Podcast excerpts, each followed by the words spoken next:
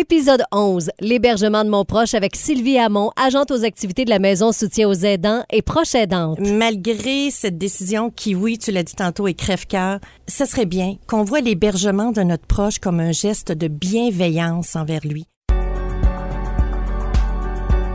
Lumière sur la proche aidance, un balado de la Maison Soutien aux aidants. Et Sylvie Hamon, elle est agente aux activités à la maison soutien aux aidants, mais elle est aussi proche aidante. Sylvie, pourquoi il faut héberger notre proche? C'est une excellente question, Marie-Ève. Et puis, euh, tu seras d'accord avec moi pour dire que c'est pas une, une décision qu'on prend à la légère. Mais il arrive souvent que malheureusement la maladie puis les symptômes qui sont relatifs à cette maladie augmentent. La perte d'autonomie aussi, la perte d'autonomie qui s'accentue et qui peut être dangereuse pour le proche aidé, mais pour le proche aidant également. J'ai en tête une dame qui, bon, euh, m'expliquait qu'à un moment donné, son, son mari faisait des chutes à répétition et un jour, il l'a entraîné dans cette chute-là. Et euh, ben malheureusement, la dame s'est cassé quelque chose. Donc on voit que Oui, puis des fois, moment- on est. oui. Tu sais, je disais, elle, là, probablement qu'elle avait de la difficulté à le remettre sur ses pieds, cet Exactement. homme-là. Là. Exactement. Donc ça, c'est une, euh, c'est une condition qui nous amène. Et puis, peut-être que j'aurais dû en parler au début. L'épuisement.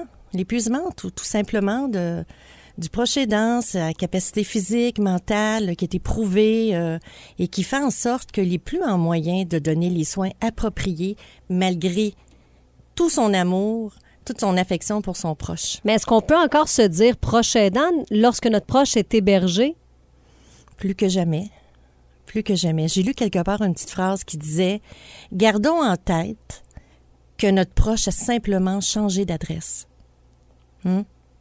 Ça parle, hein? Oui, exactement, Ça c'est bien parle. dit. Donc, euh, le lien, euh, l'histoire qu'on a avec cette personne-là, ben, elle est présente plus que jamais.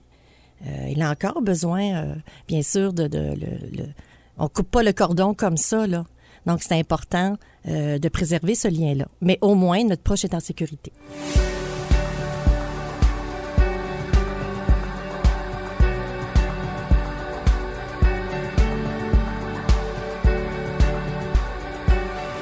Donc là, Sylvie, quand on réalise qu'on doit aller chercher de l'aide pour faire héberger notre proche, c'est à partir de quel moment qu'on prend cette décision-là?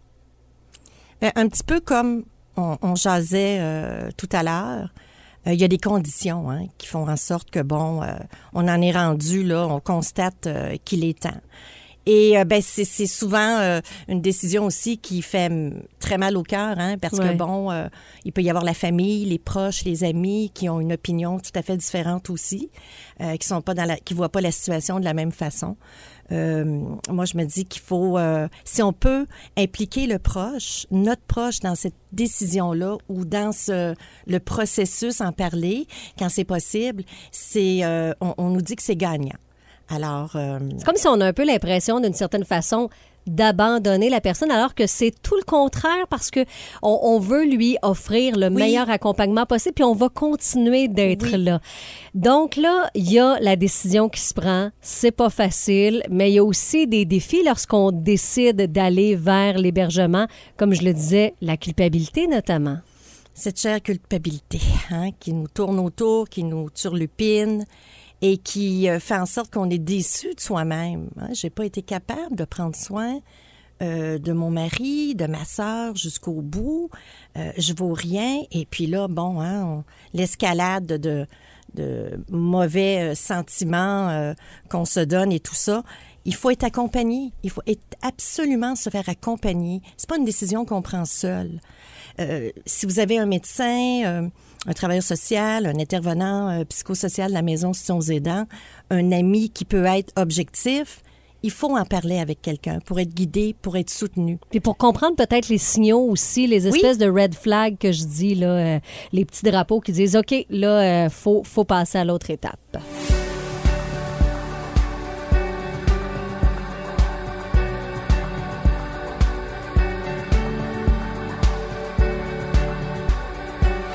Quand on est rendu au point où on doit prendre cette décision crève-cœur, qu'est-ce qu'on peut faire pour que ça se passe bien, l'hébergement? S'informer. S'informer, euh, bon, des différents types d'hébergements. Euh, Parce que, bon, euh, il y en a pour, euh, dépendamment de, de la situation, la maladie de notre proche. S'informer aussi du côté financier, hein, parce que ça a un impact. J'irai pas trop loin dans le sujet, mais dans le jargon juridique, on parle de séparation involontaire. Donc, quand notre proche est en institut, ben, l'institut considère les, le revenu familial pour pallier au manque euh, de l'hébergement. Donc, ça veut dire que moi, proche aidant, je paye mon appartement ou je paye ma maison, mes factures, mais je dois pallier aussi au manque euh, d'argent euh, de mon proche. Alors ça, je pense que ça mériterait que les gens s'informent au comptable ou un notaire ou même peut-être aux ACF, hein, aux associations d'économie familiale, qui pourraient peut-être les aider de ce côté-là. On peut demander aussi aux gens autour de nous de nous épauler. Ah ben oui, tout à fait. Choisissons-les. Hein? Choisissons-les parce que chaque proche qui nous entoure a une force. En- Habituellement, on connaît bien les gens là, qui sont autour de nous. Donc, euh, on peut demander à quelqu'un quelque chose de précis pour s'assurer d'être bien là, entouré. Sylvie, aurais-tu un mot de la fin pour nous autres? Oui, en fait, c'est un souhait, Marie-Ève. Malgré cette décision qui, oui, tu l'as dit tantôt, est crève-cœur, ça serait bien qu'on voit l'hébergement de notre proche comme un geste de bienveillance envers lui, pas un abandon. C'est un geste de bienveillance pour s'assurer qu'il a tous les soins nécessaires pour qu'on puisse poursuivre notre histoire, notre lien avec cette personne. On va garder ça en tête. Dans le prochain épisode, on fait le tour de certains types de deuil que traverse le proche aidant. Cette sensation de vide-là, justement, parce que tout était centré autour de la personne. Puis la Mm. personne a perdu ses propres repères, ses propres intérêts. Elle ne sait plus ce qu'elle aime, ce qu'elle aime pas. Lumière sur la proche aidance, un balado de la maison Soutien aux aidants, 197 rue Paris à Grenby. Soutien, accompagnement et bienveillance auprès des proches aidants. Nous pouvons vous aider à aider. Service aux aidants.ca ou 450 375 91 15.